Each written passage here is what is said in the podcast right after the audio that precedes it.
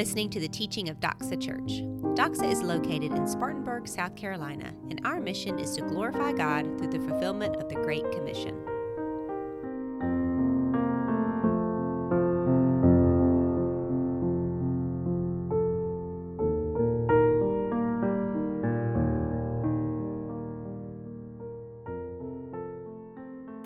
Talking about a, a, a book, man. I'm telling you what, Judges, how many of y'all are just like, thank you, Jesus? It is like getting close to Christmas and we're leaving Judges. Anybody? Some of y'all are like, I'm, I, that book is great. It's, it's, it's, it's good, but like it is dark and it's negative and it's like, I'm ready for some happy Jesus is coming stuff, okay? Oh, it's coming today. Don't worry. Don't worry. We got to go through the darkness to get there, but we're going to get there because today is, we're going to have fun. Um, we're going to have lots of fun. Uh, but uh, when David asked me to preach, you know, we were, we were, it was kind of, I'm toward the end of the book and like, and then he, he finally said, hey, why don't you just sort of like summarize the whole thing and, and just kind of let's look at why, why judges is important. So that's really, that's really, uh, like the title to this message, the subtitle is "Why Judges is Important," but like uh, the title is "But I'm But I'm a Good Person," right? And we're going to see today in in these two case studies because this is what happens in the Book of Judges. The Book of Judges is not laid out like a like a regular narrative or like the poetry or anything like that. It it sort of has these two introductions at the beginning, and then we have the story about the judges, and then like the last five chapters of the book are this, these two case studies of just how bad the people were. So I'm like, great, Dave, you give me these two, okay? Like you give me this to, to preach on, like, the, like this just shows you how bad. And this is, listen, the reason why we need judges, the reason why judges is in the Bible is to show us just how good God is through how bad we are, right? So I mean, like that that that title to the message is. I mean, I just kept going over and over. But I'm a good person, right? See, here's the thing that I want you to see. If you don't get anything outside of the message this morning, I want you to get this. Okay, you're not a good person. Don't matter how good you are. Because the, the people here at the end of the, I'm going to go ahead and jump to the end and then we'll come back. The, the, the, the people in, in the book of Judges, that's what they're at. They're, they're watching things happen to them and they're like, we're, but we're good people, right? We're good, right? Like we're, we're God's people. We're good. And you see time and time again in these five chapters where it's just like, man, you're not, you're not as good as you thought you were. And, and sometimes, and, and, and if we're not careful, uh, you know, David's kind of warned us about this a couple times in this series. Like, if we're not careful, we'll read the book of Judges and we'll look at it and we'll go, yeah, we're better than they are. Like, we're not that bad, okay? Like, I'm here to tell you this morning, I'm sorry. He gave it to me to do, okay? You are. You're bad, okay? Like, and some of y'all are gonna be like, wait a minute, I can't believe this. Like, we showed up this morning to hear about Jesus, and we didn't hear, want to hear the assistant pastor have to tell us that we're bad people. But I'm just being honest, okay? You're bad people, okay? Like, none of us are good, right? That's what the Bible preaches. The Bible teaches us that none of us are good. So, like, when people have, like, rejections to like i don't believe the bible because the book of judges okay? Guess what? I mean you're basically just saying i don't like the book of judges and i don't like the bible. I don't believe it because god put a bunch of bad stuff in there. Well he put a bad, bunch of bad stuff in there as a mirror to show you you're a bad person. Guess who you need? Somebody tell me. You need jesus. Thank you. Okay we can wrap up and go home now. I mean we got it right?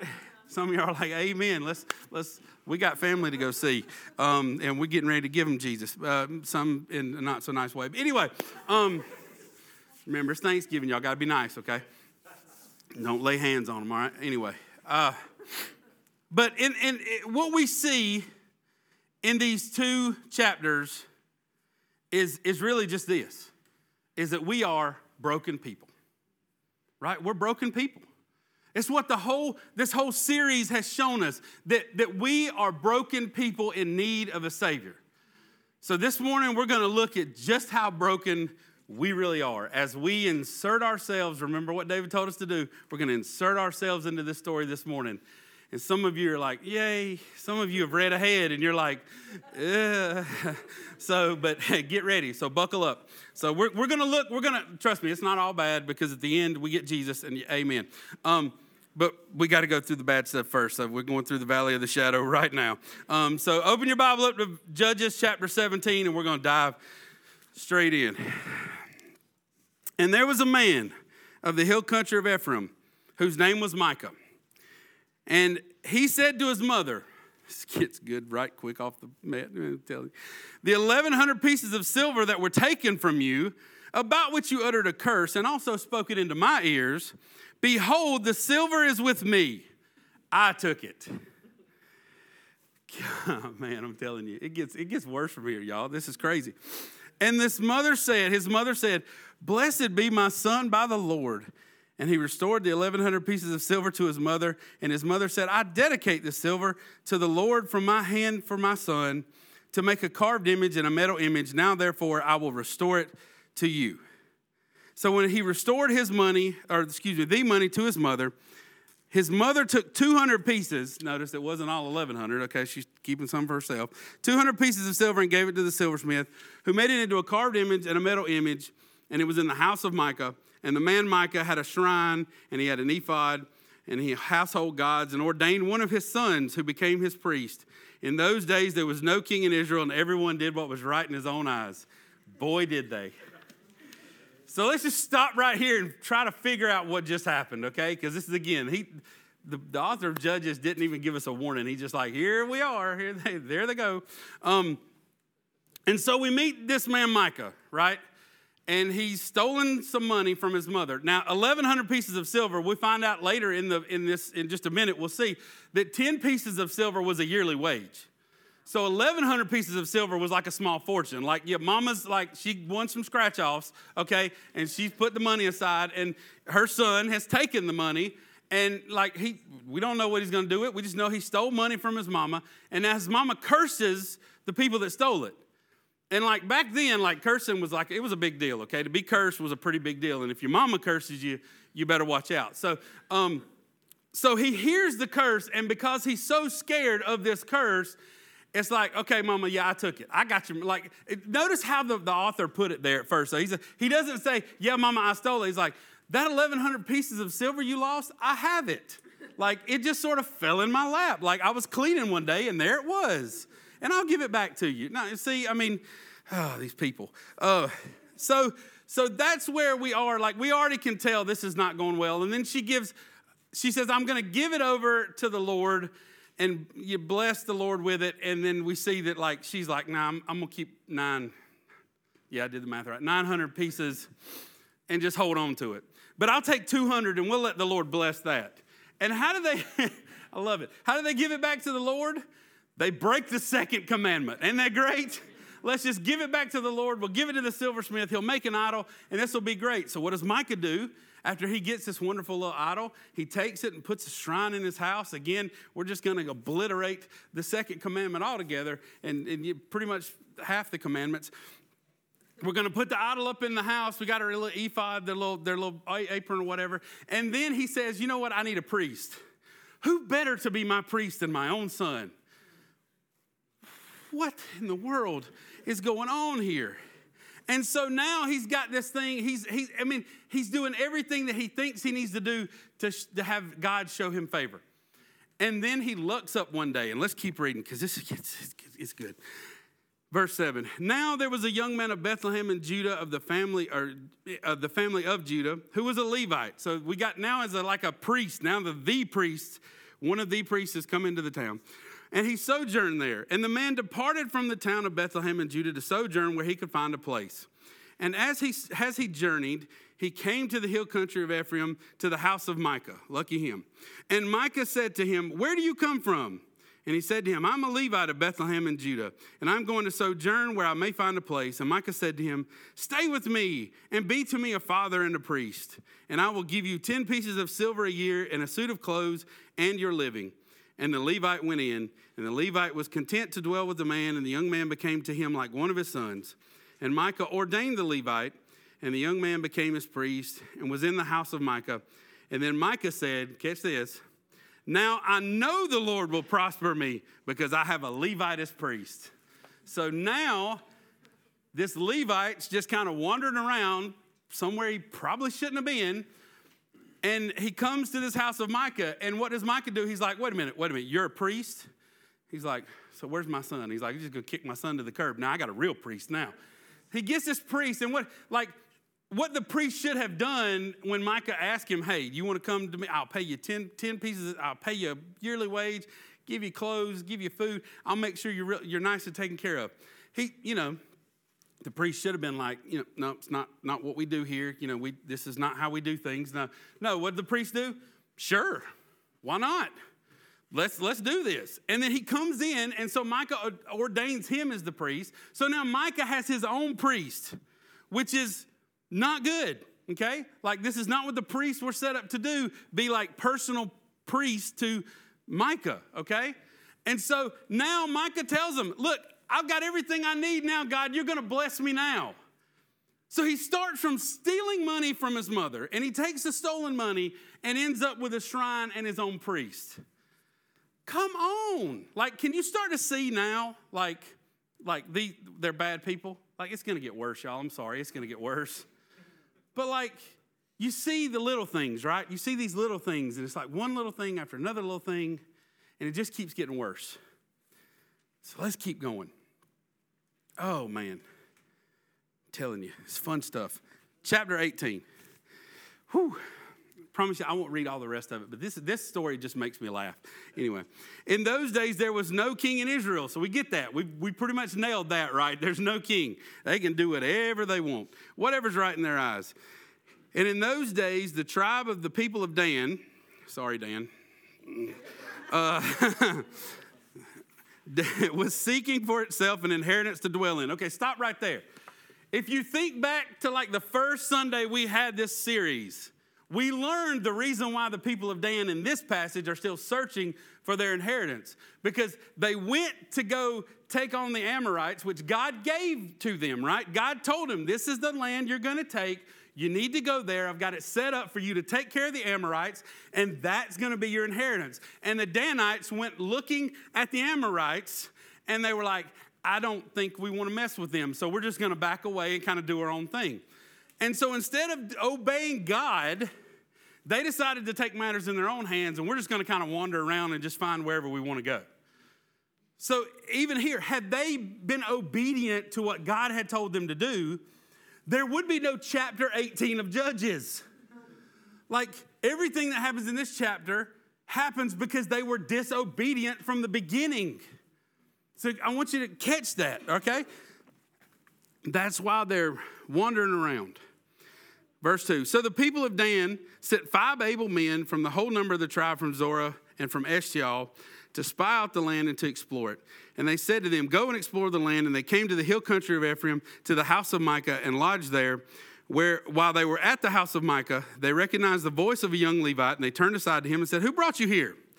Who, what are you doing in this place? what, what is your business here? And he said to them, This is how Micah dealt with me. Wait a minute. No, no, no, no, no, no, no. Micah like asked him if he wanted to be his priest, and the dude's like, Yeah, give me some money and some clothes. Yeah, that we'll, we'll make this work.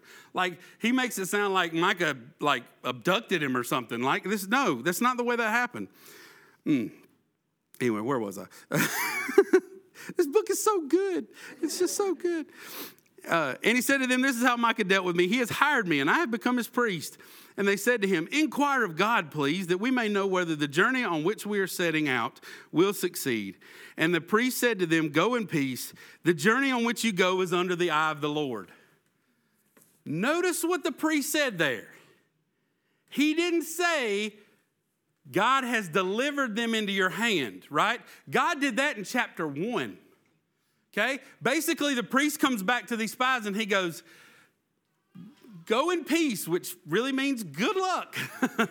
uh, God's watching is basic. That's the Dittamore translation there. It's like, that's what he told him. He's like, good luck. God's going to see you. I mean, he's going to watch you fall on your face because you didn't do what he told you to do in, in the first place. So that's that's where we are. And so so what happens now is, and I won't we won't read it all, but I'll, I'll give you the, the cliff notes of it. We what happens is the spies go back to the Danites. The Danites are like, huh, yeah, okay, we want to do this, okay? They go into this land. The spies go into the land. Anyway, I got ahead of myself. The spies go into the land. They see the land is, is nice and, and they can take over these people because they're sort of, they're sort of kind of, uh, bunched up. They're kind of like put up right there next to the hill country. And so they, they're like, huh, they, they can't have any defenses, but you know, we can really take them on pretty easy. So we're going to go back and tell the, the our, our Danites what's going on. And so they go back to the Danites and they tell them, and they end up going to, to, through Micah's house again and they see what's going on and they get ready to take on. And, and what, what happens? I love this. So now the spies have come. They've told the people of Dan, the people of Dan, the warriors, 600 men, now they come to Micah's house on their way to take this land at Laish. Okay? And they're like, You remember that priest? Notice, remember what they said in there? They're like, hey, wait a minute, we recognize that voice. Like they, his dialect was like, wait a minute, you you are you ain't from around here. Like you like you shouldn't be here. Like what what are you doing here? And then they realize he's a priest, right? And they're like, huh, if the priest is here, and he's the one that's ordained that this, he's got these gods and everything, and he's got these idols and whatnot. Maybe maybe we could use them in battle. So the people, the the, the Danites basically just walk into Micah's house and look at the priest and go, guess what? You're not the priest of one man anymore. You're going to be the priest of a whole tribe. And the Danite and the Levite priest was like, yes. Yes, this is what I want. Yes. Now, I mean, because you, you see, see here again, I want you to see. This is so subtle, but I want you to see it. Every single player in this story is out for them, okay? It's just a little bit here and a little bit there. But the priest, the, the, the Levite, he's like, oh, wait a minute. I can, I cannot be Micah's priest anymore. I'm priest to one man, but now I can be a, I can have a whole tribe. Think of all the money I can make. I mean, he they don't put that in there, but that's what he's thinking. Y'all know that's what he's thinking. Think about how, I mean, they'll, they'll revere me, and I, oh, I cannot wait. So, yeah, he's like, I will go. And they're like, okay, what about the idols and everything? Can we have those? And he's like, yeah, sure, they're not mine. Just take them. And so he takes them, okay? And then Micah is like, wait a minute, like that's it. Okay, remember, Micah set all this up so the Lord would bless him. And now he's got people coming in. They've took his priests, they've took his idols, they've took everything he has. And they've walked out the door with it. And so Micah shows up and he's like, uh uh no, no, come on. And he goes around town and he's like, we're going to get our own group of men together. And we get it, he gets his men together and they, they go surround the 600 men of Dan. And they're like, give me back my idols. Give me back what you took from me. Again, this paraphrase it. Y'all can read it, it's in there. and I, I got to read you this part. This is so good. Mm. I love it. Verse 23. And they shouted to the people of Dan, who turned around and said to Micah, What is the matter with you that you come with such a company? And he says, this is Micah, you take my gods that I made and the priests and go away. And what have I left? How then do you ask me, what's the matter with me?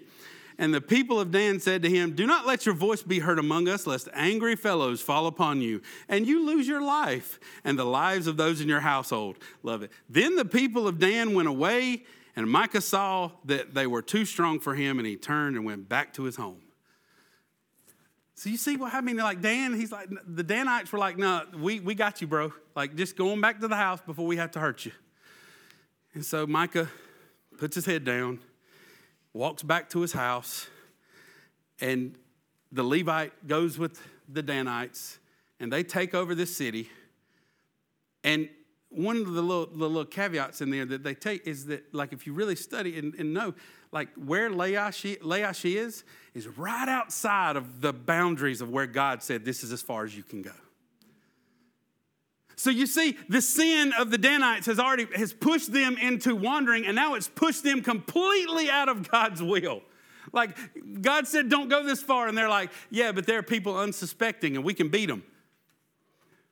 And so now they make they make their place in this city, uh, and they they rename it. But the, the, the author here tells you it's not. It's still Laish. But the, even the, the best part of this story is yet to come, right here. Verse 29. And they named the city Dan after, after the name Dan, their ancestor who was born in Israel. But the name of the city was Laish from first. So it stayed, like everybody knew that that was still Laish. Like they, they didn't have any, any control on it. And the people of Dan set up the carved image for themselves. And now we find out who the priest is. They, they tell us his name. And Jonathan, the son of Gershom, son of Moses, and his sons were priests of the tribe of the Danites until the day of captivity. So they set up Micah's carved image that he made as long as the house of God was in Shiloh. So now we find out this is Moses' grandson who has decided to go off on his own and do whatever he feels that he needs to do because everybody's doing what's right in their own eyes. And now here he is, the grandson of Moses, is priest to a people who have, who have not obeyed God, who is right outside of where God told them to be. And the last verse there in verse, verse uh, chapter 18, so they set up Micah's carved image. They set up their idols there, and it says, as long as the house of God was in Shiloh, God's right there. It says God was right there. Like there was a place to go worship God, but yet you go steal somebody's idols and take get Moses' grandson who's doing exactly what he's not supposed to be doing, and you go outside of what God called you to do to go sit over here and you think you're going to be prosperous. Doing what was right in their own eyes, taking whoever they wanted to. You see, it, it doesn't matter. You see how sin worked? You see how the sin there worked? Like, if you allow sin, just think about this for a minute. If you allow sin, the sin of self, because that was what was that was what was got every single one of these players in the story. But if you allow the sin of self to creep in unchecked, it will lull you into destruction. Every single one of these people in this story, every single player from Micah, even Micah's mother, did she discipline Micah at all?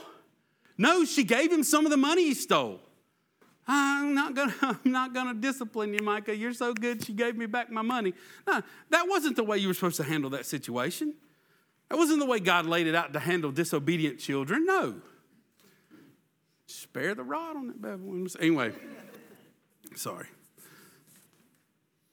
But ever, every player in this story Micah making his son a priest to, to the Danites, coming in there and, and just taking whatever they wanted, going wherever they wanted, being completely disobedient. See, every single thing in this story is about me doing what's right in my own eyes.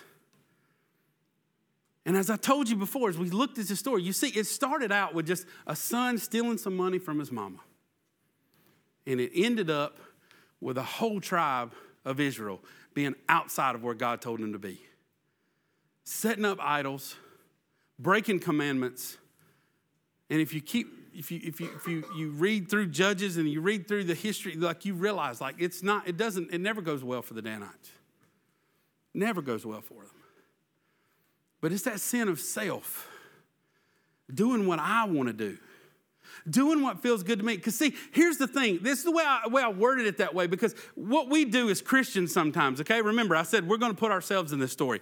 What we do as Christians sometimes is, is we're okay to do a little bit, right? Well, that, that, that little bit, like if I, if I just, like, if I don't tell the government about this on my taxes, it'll be all right. If if I don't like like oh, you, you know you, you find money in a parking lot and you don't return it or whatever somebody's done that you know and it's like you know, and then you hear a story of somebody finding them you know oh I lost some money and then I'm needed to pay my bills. Um, and you feel bad you know but you don't give it back to them you keep it like just little things, just little tiny sins, or or or you know, I got up, got up this morning, got up late. I'm just having a bad day. I just, oh man, just I don't I don't feel like like God. I just I'm just gonna stay out of your word for today. I'm just I'm late. I just don't want to. I just don't feel like it. So even something is seemingly innocent as that. Because i mean we've all done it right? We wake up in the morning and we're like oh i really need to read my devotion. Or i really need to, to get into scripture. I really need to, to start my day with a little bit of jesus. And we're like i got up a little bit late and i got a little bit of a headache and i don't really feel i'm just going to trudge through it and i'll get to it before the end of the day. And before long we go to sleep at night and we just we've we've let it go. And ain't it funny how a lot of times we do that and that little sin of self, that little bit of I'm going to do what I want to do, turns into, man, I haven't opened my Bible in a month. And you look back at your life and you see, like, oh man, I've made some I've made some choices that weren't the greatest. I was, I was ugly to some people at work the other day. I probably should go apologize to them, ask forgiveness maybe. I don't know. But you see, you see how it can, how it can just that little bit of sin, that little bit of sin that we look at and go, ah, it's okay because I'm doing it for, like, I, nobody's going to know about it. That's the other one, right? That sin of self that nobody knows about that sin of self that we have in here this morning, of, of that little sin that we do, that as long as I keep this quiet, as long as nobody knows I do this, everything's to be okay. Like it's to be all right. Like God knows. God knows. And all it takes is just a little bit. And it will just lull you into destruction because that's what happens. Remember, remember back a few weeks ago, one of the things David, David reminded us about sin. Remember, sin is a slow fade. Sin is one of those things that happens once we're so far into it, we turn around and look and we go, that's where it started. That little, small little thing that we decided to do, that, that choice that we made, that's that little thing that happened that caused us to be here where we are. It doesn't take much. It's just a slow fade. Y'all feeling good? Y'all ready to go to the next story? it gets better. so much better. Chapter 19. I'm just going to go ahead and give you a warning. This one's ugly. This one, I'll be honest with you. I mean, it's, it's a tough read. I'm not going to lie. There's some things that happen in this story, like I may read it, I may not, but I just want to warn you it's a tough read. So let's go. And in those days, there was no king in Israel. Have to be reminded of that, don't we? And a certain Levite was sojourning in the remote parts of the hill country of, hill country of Ephraim, who took to himself a concubine from Bethlehem in Judah and his concubine was unfaithful to him, and she went away from him to her father's house at Bethlehem in Judah, and was there some four months. Then her husband arose and went after her to speak kindly to her and bring her back. And he had with him his servants and a couple of donkeys, and she brought him into her father's house. And when the girl's father saw him, he came with joy to meet him. And his father in law, the girl's father, made him stay. And he remained with him three days. So they ate and they drank and they spent the night there. And on the fourth day, they arose early in the morning and he prepared to go. But the girl's father said to his son in law, Strengthen your heart with a morsel of bread, and after that you may go. So the two of them sat and ate and drank together. And the girl's father said to the man, Be pleased to spend the night. Let your heart be merry. And when the man arose up to go, his father in law pressed him till till he spend the night there again. And on the fifth day, he arose early in the morning to depart. And the girl's father said, Strengthen your heart and wait until the day declines. So they ate, both of them. And when the man and his concubine and his servants rose up to depart, his father in law, the girl's father, said to him, Behold, now the day is waned towards evening. Please spend the night. Behold, the day draws to its close. Lodge here and let your heart be merry. And tomorrow we shall you shall rise early in the morning and go on your, for your journey and go home. But the man would not spend the night. He rose up and departed and arrived opposite Jebus, that is Jerusalem. He had with him a couple saddled donkeys and his concubine with him. And when they were near Jebus, the day was nearly over, and the servant said to his master, Come on, let us turn aside to the city of the Jebusites and spend the night in it. We're going to stop right there. We'll pick it up in verse 12 in just a minute because there's a lot going on here I want you to see. Notice number one, we have another Levite priest, okay? It's amazing these two stories, these two case studies of just how bad the people were, have to center around the priest.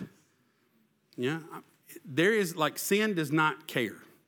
You can be a pastor, you can be a priest, you can be what, it doesn't matter. Like, understand that. Like, just because David and myself and whoever else gets up, like, whoever shepherds a church, that doesn't make them invincible, okay? So if you have that idea of like, oh, David, he's so great, you are great, David. But like, I'm not trying to puff you up, but you know, but like, we sin too, okay? Because see, sometimes that can happen. And I think sometimes in this story, like you look at that and you say, oh man, like these things happen to the priest. Like it can happen, okay? This is a little sidebar, sorry. But you've got a priest, and then you've got the other woman. Now, the reason I say the other woman is because a concubine was an extramarital marriage, right? So this is like second wife, which I don't know if you remember in Genesis is frowned upon. Okay? Like God said, one man, one woman, cleave together, leave your father's household, and like you two are it, right? Like that's it. So that's it. I'm not making a joke about how men can't handle more than one woman because we can barely handle the one we have. I wasn't going to do that, but it came out anyway. I'm sorry. but there's an extra woman now. So now we've got a concubine. So now he's married, but he has an extra, another woman, okay? That's already going to be bad. Like God's already told him, don't do that, okay? So we already start off with the priest, you know, he's already failed. But now the concubine has committed adultery. Great, bring more people into it. This is exactly what we need. And so she's committed adultery and she's afraid for her life and she doesn't like this situation, so she flees to her father's house. And I don't know if you caught it or not in there, but it said in there that the Levite priest waited four months before he went after his concubine. Now, I was doing some, I was curious about that because I'm like, why four months? Is there like something about the numbers? And now, there were some commentaries that even said, like, he's just doing that to let everything cool off, right? But still, if this is the woman that you care about, because it said he was going to go speak nice to her, or however they put it, it's just, you know, he, he wants her back. We don't know the motives on why he wants her back. I can sort of kind of guarantee you why he wants her back, but I'm just not going to go there. You can think those motives for yourself. But anyway, four months. You let her leave for four months and then you decide, ah, how, do you think she really was to care much about you? Like if you've let her be there for four months and then you decide to show up? And then you've got the father in law here. You see where the father in law was excited. Oh, yes, come on in the house. He's not happy he's there, okay? He's not really crazy about this son in law, I don't think. What he's crazy about is, yes, you're gonna take my daughter back so that our household won't be looked upon like we're the bad people in the, in the town because I've got an adulteress living in my house. That's why he's excited, okay? But then, but then they get there and he's like, okay, I guess he's a hermit. I don't know. He just doesn't have a lot of people there or whatever. I don't know. But he's just like, stay and be merry and enjoy company and let's let's let's have fun. And he didn't want him to leave. We don't understand why. We just know he doesn't want him to leave. But then he finally leaves. And he leaves late in the day. And we're going to see that choice that the father in law made and that choice that the Levite made to stay as long as he did is going to have dire consequences here in just a moment. So let's pick it up, verse 12. Actually, go back to verse 11. Sorry. When they were near Jebus, the day was nearly over, and the servant said to his master, Come now, let us set aside, turn aside to the city of the Jebusites and spend the night there.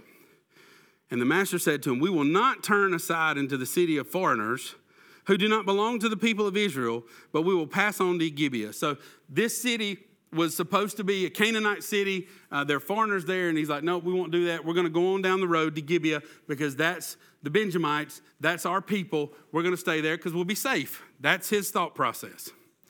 And he said to the young man, verse 13, Come and let us draw near to one of these places and spend the night at Gibeah or at Ramah. So they passed on and went away, and the sun went down on them near Gibeah, which belongs to Benjamin.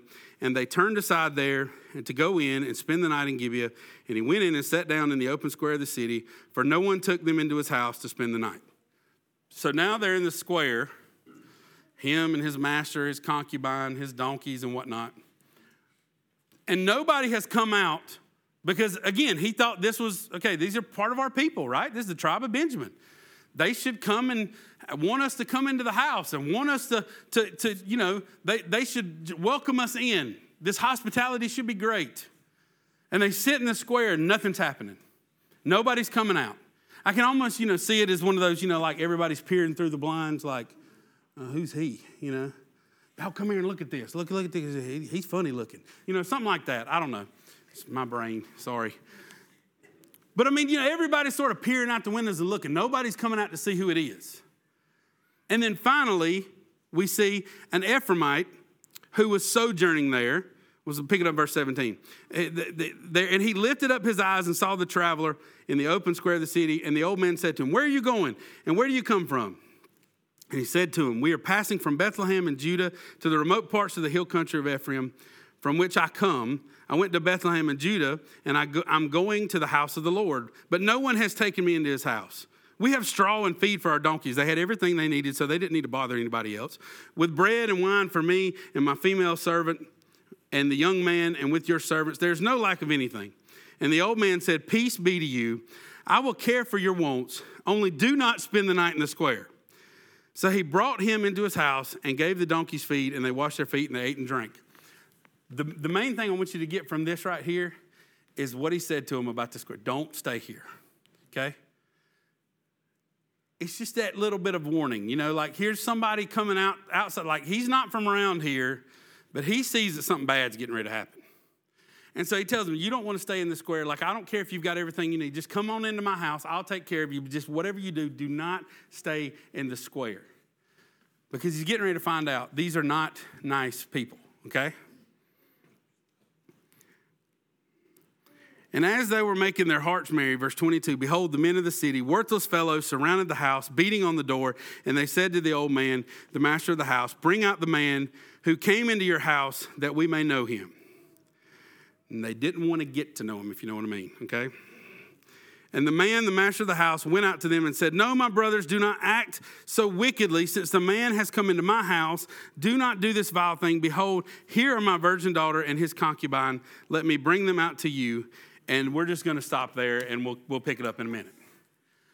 Because this is where the story just gets tragic.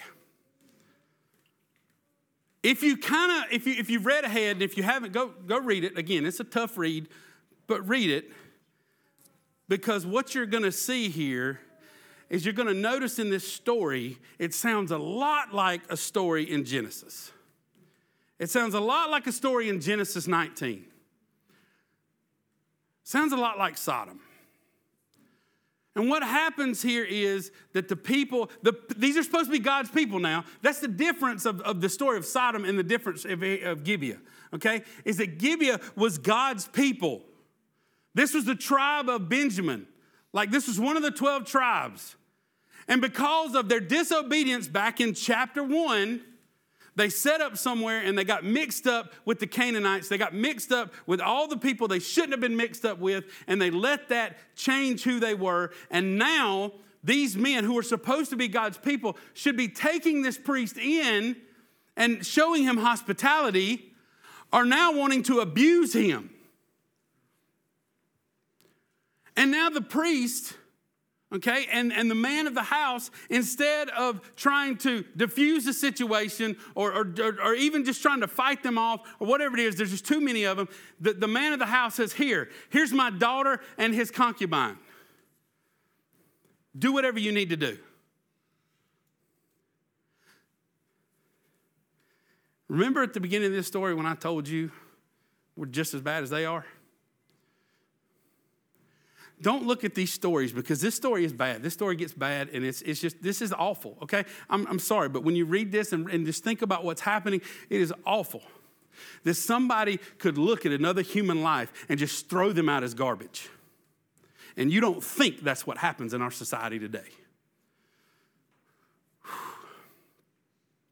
And I'm not talking about one certain thing. I'm talking, I mean, just think, just think about, just think about what happens in our society today. What is something you hear about all the time? Sex trafficking, all the time. People being abducted all the time, like people just disappearing all the time. I actually watched a video. I stumbled upon it, and I'm so glad I did because God used it to, to kind of frame the way I thought about this story. Is a video of a group of people, and what they do is they go around and they try to, they're, they're trying to get people out of the sex slave industry, the sex trafficking industry. And he sits this young lady down and he just asks her constantly over and over, Why are you here? Why are you here?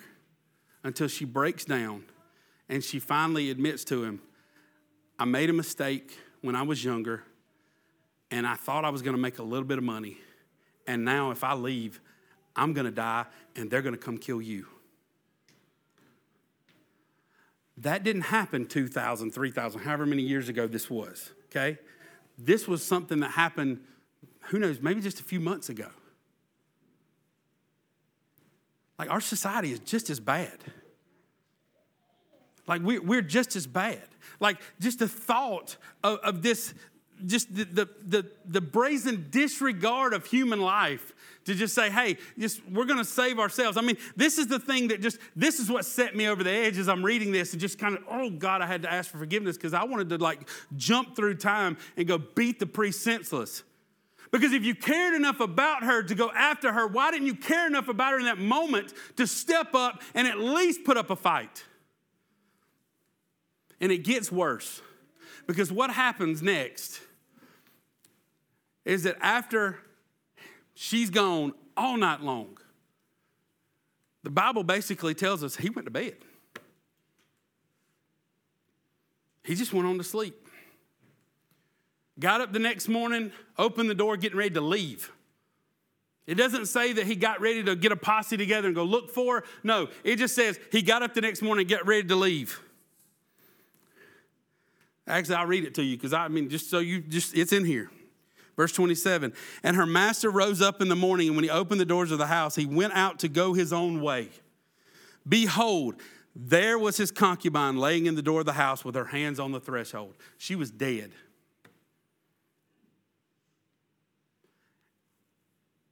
Like, just the thought of that, guy, just to, this, and just to think that this is, again, it's who we are. Like, I know you're sitting there going, Lee, hey, you don't know me. I'm not that bad. Like, I don't care how bad you are. Bad's bad, right? Sinners are sinners. It doesn't matter. It's, it's bad, okay? And if you're not reading this story and just, just so eat up with rage, like I'm I'm asking forgiveness now because this does this makes me mad to think about.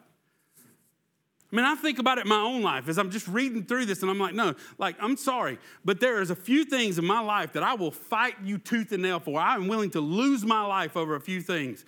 And one of them is my wife, the other one's my kids, and then it's my dogs. The pig, he can go ahead and just whatever. I don't care about the pig. I'm sorry. Sorry, Stacy. She's not here. I can say whatever I want to about pork chop. But that's, I mean, listen, I'm sorry. You come at my wife. Mm, Ooh, I'm telling you. And I may get beat to a pulp and I may lose my life over it, but I'm going to go down fighting. I ain't going to be like this punk priest in this story who just decided, I'm sorry, sorry, forgive me, Lord, I know. But then what he does after this, okay, this is, this is just a, a gruesome tale and I'm trying to, I've, I've been praying about how to tell this story and not just go into it, but here we go. He gets her body and he takes her back home. And instead of dealing with his own guilt, he takes her body and cuts off part of her limbs and sends them to the rest of Israel. And basically, that is a sign that this has happened to my concubine. We need to have a trial because those people need to stand accountable for what they did. Nowhere in the rest of this story does the priest ever come back and have any kind of remorse for himself. There's no guilt for what he did. There's no guilt for the old man who gave his daughter. I mean, we don't even talk about that. Like, like there, there's now a, a, house in, in, in, the, in, the, in the city of Gibeah where, where a daughter has come home, or so we think, to her father who just said, Hey, you know, like for my sake and, and my priest, I'm just going to let you go out there with the concubine. But now we've got this trial that's happening, and this priest who has no remorse for what, whatever happened. Just, I want vengeance. And that's what happens in chapter 20. And this one incident starts a civil war between God's people. The whole tribe, all 12 of them except the Benjamites, decide they're going to go to war with the Benjamites. And the reason why they're going to go to the war with the Benjamites is because in verse 12, it says, In the tribes of Israel, sent men through all the tribe of Benjamin, saying, What evil is this that has taken place among you? Now, therefore, give up the men, the worthless fellows in Gibeah, that we may put them to death and purge evil from Israel. But the Benjamites would not listen to the voice of their brothers, the people of Israel. Then the people of Benjamin came together out of their cities to Gibeah to go to battle against the people of Israel. So instead of just saying, hey, these are the guys that did it, they need to be put to, to death, they need to be punished, this is what needs to happen. Instead, the people of Benjamin go, no, those are our brothers. We're going to stand up behind them. Sounds a lot like what happens today, and I'm going to try to stay off this political soapbox, but I may just have to take a step or two on it. Anyway, they put their love of country, of people, above what is right. Y'all don't think that's happening up on Capitol Hill? Y'all don't think that's happening every day? I'm gonna tell you what, I said I wasn't gonna do this, but I'm gonna do it for just a quick second, apologize, and then I'll jump back off. You don't like politics, just put some ear, yeah, just, uh, anyway. I'm not Democrat and I'm not Republican, okay? I know y'all are like, oh, he's a Christian. Yes, I am. Okay? These people are despicable. I'm sorry. I hate politicians. I just do. I just hate them. If you are a politician in here, I'm sorry. You're probably a good person because you're here. Just say it. But that's what these people do. That's the way they operate. It's for whatever's good for my people and, and whatever's good for my pocket and whatever's good for, for me. And you see, what's happened in our world in our country even is some kind of civil war because what's happening now is some atrocity happens and now we've got people who take it into their own hands. Or we've got groups that come together and decide they're going to come up with some kind of cockamamie idea that we're going to say somebody's life matters more than yours and, and we're going to fund it and do uh, it, it's just it's i mean i'm not going into specifics because it happens on both sides of the aisle it's exactly what happened with the Benjamites. Something bad happened, and instead of calling out what is wrong, instead of calling out this is a sin, it needs to be dealt with, you're like, oh, they're my people. I got to stand up with them. Oh, well, I'm so sorry. I'm sorry, church, but it's, it's, it's, I'm sorry, it's time. I don't care if a civil war does break out. There's going to be one side over here that's fighting, there's going to be one side over here that's fighting, and I hope there's enough people in the church that'll stand up and fight for the cross. You don't have to say amen, but you can. Uh, because I believe that's where we're headed. I seriously believe that's where we're headed. This same picture that's happening right now in this book of Judges. Sorry. I got more excited than I thought I was going to get over that. but they put their love of country over what was right. And then we get chapter 21, who, again, we won't read all of it. But some things happen in, in chapter 21. They put an army together, they go after the Benjamites.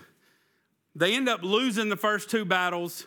They finally they go to God and God tells them, "Look, I'm with you. Go for it. Take them out." He didn't really say that, but that's again my translation. And they go against the Benjamites and they devise a plan that takes care of them. And then we get shades of Jephthah. Y'all remember the story of Jephthah? I made a vow, but I didn't have to make a vow, and oh well, now I've got to own the vow.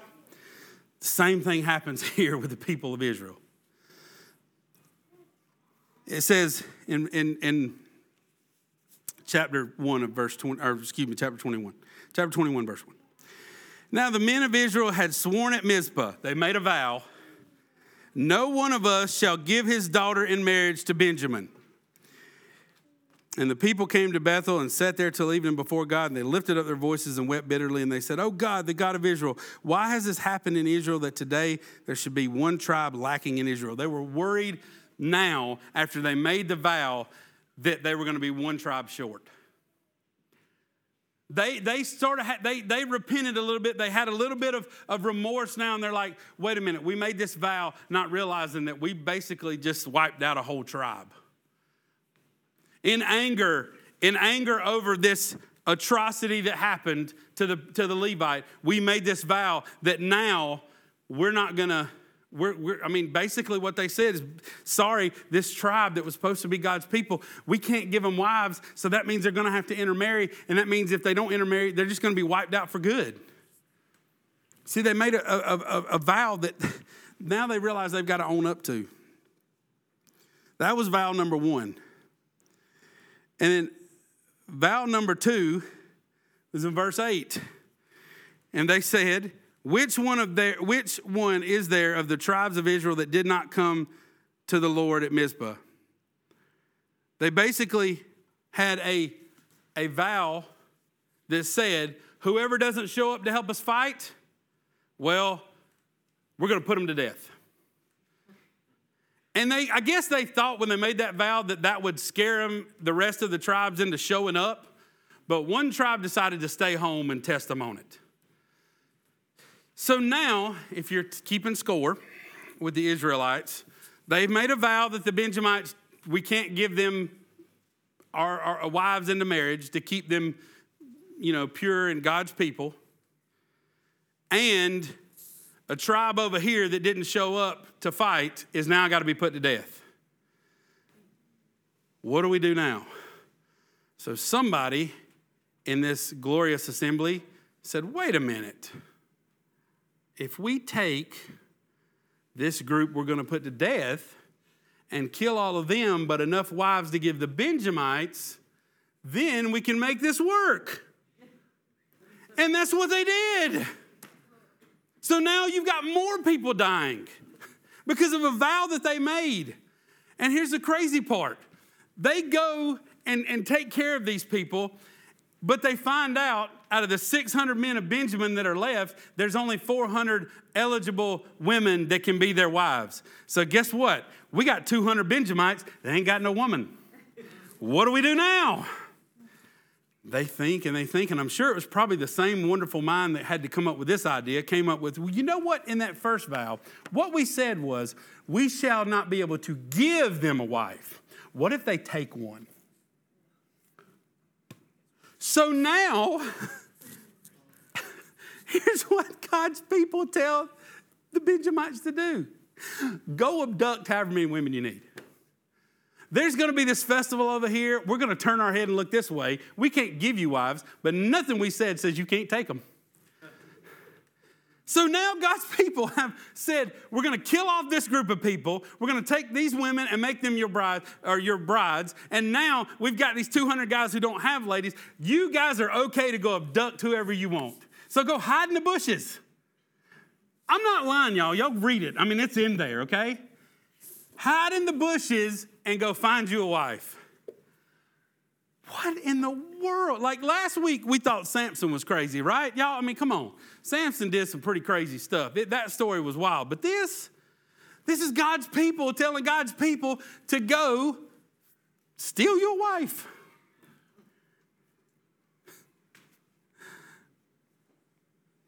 And here we are at verse 16. This is the end of it. Hmm just so that I can show you it's in there. The elders of the congregation said, What shall we do for wives for those that are left, since the women are destroyed out of Benjamin? And they said, There must be an inheritance for the survivors of Benjamin, that a tribe not be blotted out from Israel. Move on down to verse 20. And they commanded the people of Benjamin, saying, Go and lie in ambush in the vineyards. I told you it was there and watch. If the daughters of Shiloh come out at the dance to do their dances, then come out of the vineyards and snatch each man his wife from the daughters of Shiloh and go to the land of Benjamin. And when your fathers and their brothers came to complain, we'll say to them, this is where it gets really good, grant them graciously to us, because we did not take for each man of them to be his wife in battle, neither did you give them to be, uh, neither did you give them to them, else you would now be guilty. So they guilted these people. So they knew that they were going to come out and be like, wait a minute, you can't take our wives. And they said, well, either you let them have them or we're going to turn this around on you and say you gave them to them and then we have to put you to death. Verse 25, because I'm ready to be done with this, aren't you? And in those days there was no king in Israel. You think? Everyone did what was right in his own eyes. Thank you, Jesus. We're done with that book.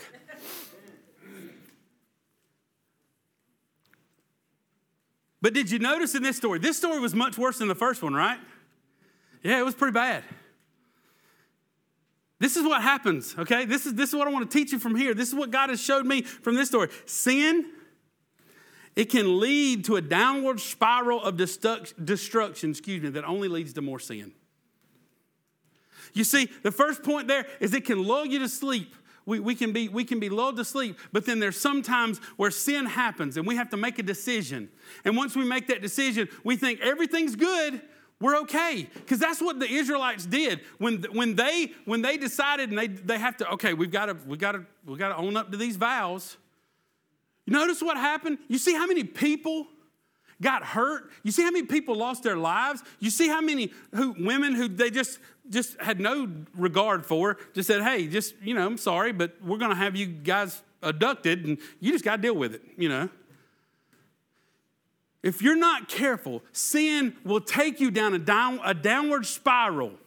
And before you know it, you're in this place where you can't do anything else but sin because you're trying to dig out of it. And the only thing you know to do is keep sinning. You get addicted to it. You get so caught up in it that, that, that you don't know where to turn and you don't know how to get out of it because you've got to answer. You, you make these decisions and you've got to answer for that decision. And the only thing you do is, is answer that decision with more sin. You see, if we're not careful, that can happen. You see, sin is such a, such a nasty thing. It's such a vile thing that happens that it can either put you to sleep or it can just push you over the edge.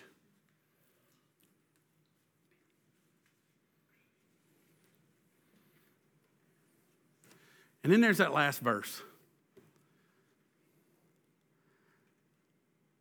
In those days, there was no king in Israel, and everyone did what was right in his own eyes. Notice what they don't have. Now, you know, you look at that and you say, they don't have a king. Yeah, they don't have a king. But what's so important about that is they didn't have a standard. You see, what happened in this book of Judges was that the law was given to God's people, and the law should have been enough. God laid it out there and said, This right here, don't do it. Okay? Honestly believe God did this, and He's like, we got a, I got a bunch of three year olds, because you know how that works. Don't do this. And they look you in the eye and they just go do it, you know? It's like, come on. And that's basically what happened to God's people here. And so he gives them judges, and we see in Judges there's a cycle, and it's a cycle that repeats itself throughout the, the Old Testament. Sin happens, they get called out on it, they repent, they come back to God, sin happens, it just over and over and over. But that last verse shows us in Judges, there was no standard. They didn't have a standard. It was let's do what we want to do. And you see where that's gotten us over the last couple thousand years? I don't understand why people keep doing it. Why generation after generation after generation, they think, oh, it's okay. We can do whatever we want. Whatever is right for you is okay. And it just keeps happening. What, ha- what keeps happening, excuse me, is wars keep happening, right? Because this one country decides this is right for us. And then this country over here tries to, to call them out on it. And we just get deeper and deeper into this cycle. There's no standard. And we just do whatever we want. So we asked that question there at the beginning. But I'm a good person, right? I hope today I've shown you. You're not good. But thankfully, this is not where the message, is, message ends, okay? That was really heavy and that was hard for me to preach. I'm not going to lie. Thank you, David. but God. Come on now. But God. Right? But God. What happens next in, in, the lives of the Israelites is that they clamor for a king. And in 1 Samuel chapter 8, they go to Samuel and they're like, they say this. They said, Then the elders of Israel gathered together and came to Samuel at Ramah and said to him, Behold, you are old and your sons do not walk in your ways. Now appoint for us a king to judge us like all the other nations. They kind of got it, but they didn't. And God tells Samuel this, and he says, Obey the voice of the people and all that they say to you, but for they have rejected not you, but they have rejected me from being king over them. See, God was supposed to be their king the whole time, and they said, No, we want kings like that, those people over there. But God, what did he do? He gave him Saul. Saul was bad. Then he gave him David. David was okay. He got a little better, and then Bathsheba happened, and then it just all went to crap. Okay, I'm sorry, it just all went crazy. But the reason why he did that was to show them they didn't need an earthly king because they had the king. And then we keep going through the Old Testament. The same thing happens over and over and over again. And then what happens? 400 years of silence. And then what happens? We get to celebrate it next week. It's called the Advent, it's called the coming of the Savior. Jesus shows up. We finally get our King. Amen? Amen. There is hope, y'all. There is hope for us because Jesus is here. Because guess what happens? God shows that He's faithful. He is a faithful God. That's what I loved about this series this whole time. We are broken people. Yes, we are, but we serve a faithful God. Amen? We can sit through 45 minutes of just sheer utter nastiness and know at the end of it, God's gonna be faithful. You saw how bad his people were? Who cares? God is faithful. God is gonna save us, and we know he is. If we repent and we come back to him, he is faithful to save us. Ephesians 2 says this, and you were dead in the trespasses and sins in which you once walked, following the course of this world, following the prince of the power of the air, the spirit that is now at work in the sons of disobedience, among whom we all once lived in the passions of our own flesh. But God, whoo, come on, y'all. Amen. Made y'all endure all that. We're getting ready to preach now. Christians of may just had to put off their wedding just a little bit. Okay, I'm, I'm, I feel like I'm ready to preach, y'all. Come on. No, no, I'm just, I'm, I'm kidding.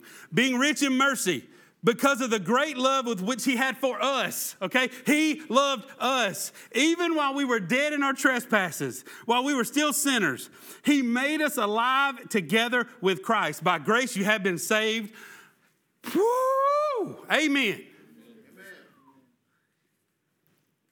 Come on, band. I'm ready to worship. Y'all ready to worship? Mm. Come on, band. Let's go.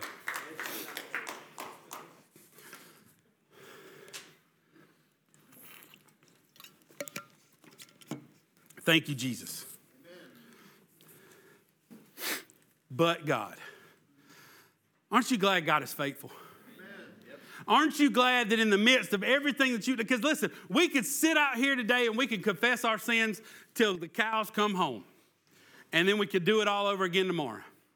And you know what that's going to do? All that's going to do is make us miserable.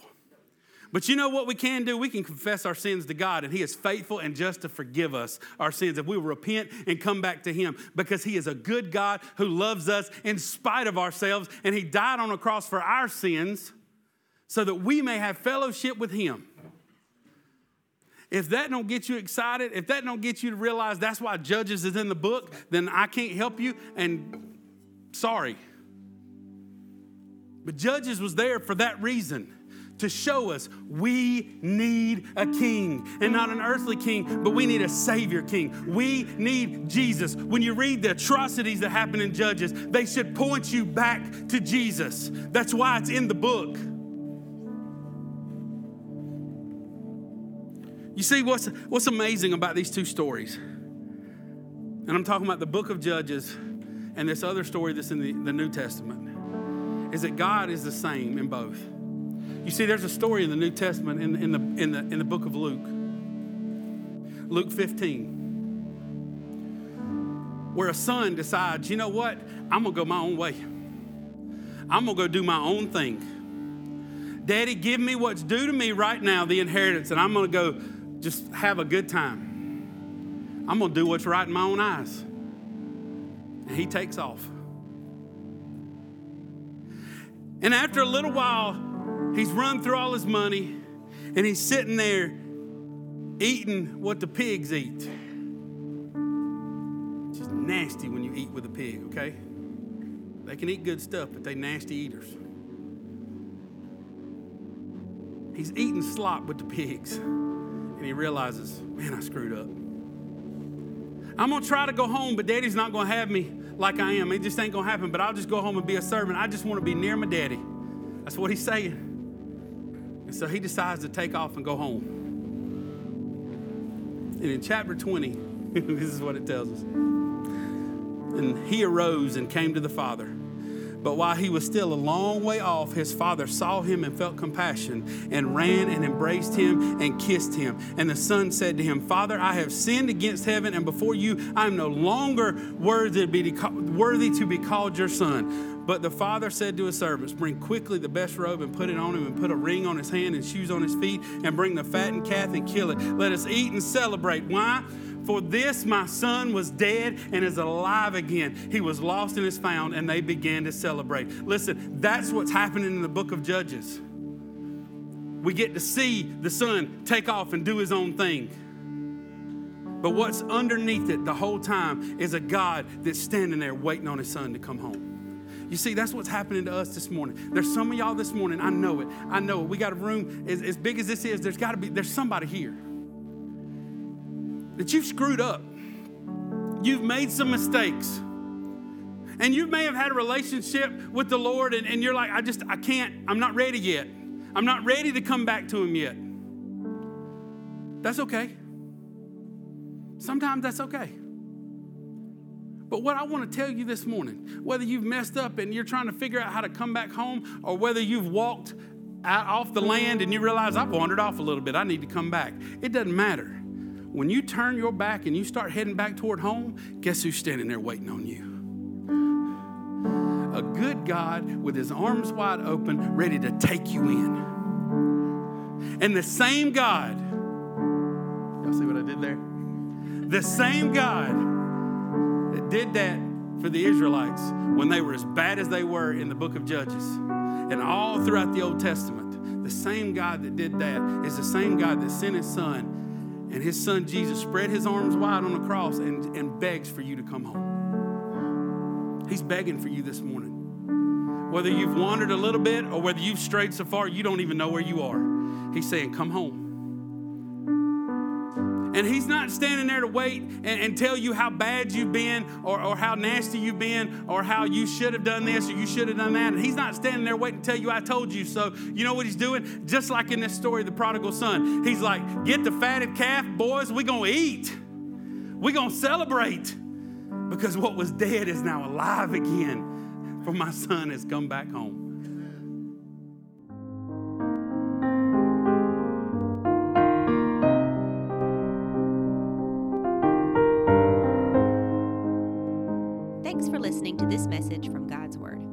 Have any questions about the topic of this sermon, or if you would like someone to follow up with you about applying this to your life, please reach out to us at info at doxaupstate.church. You are loved.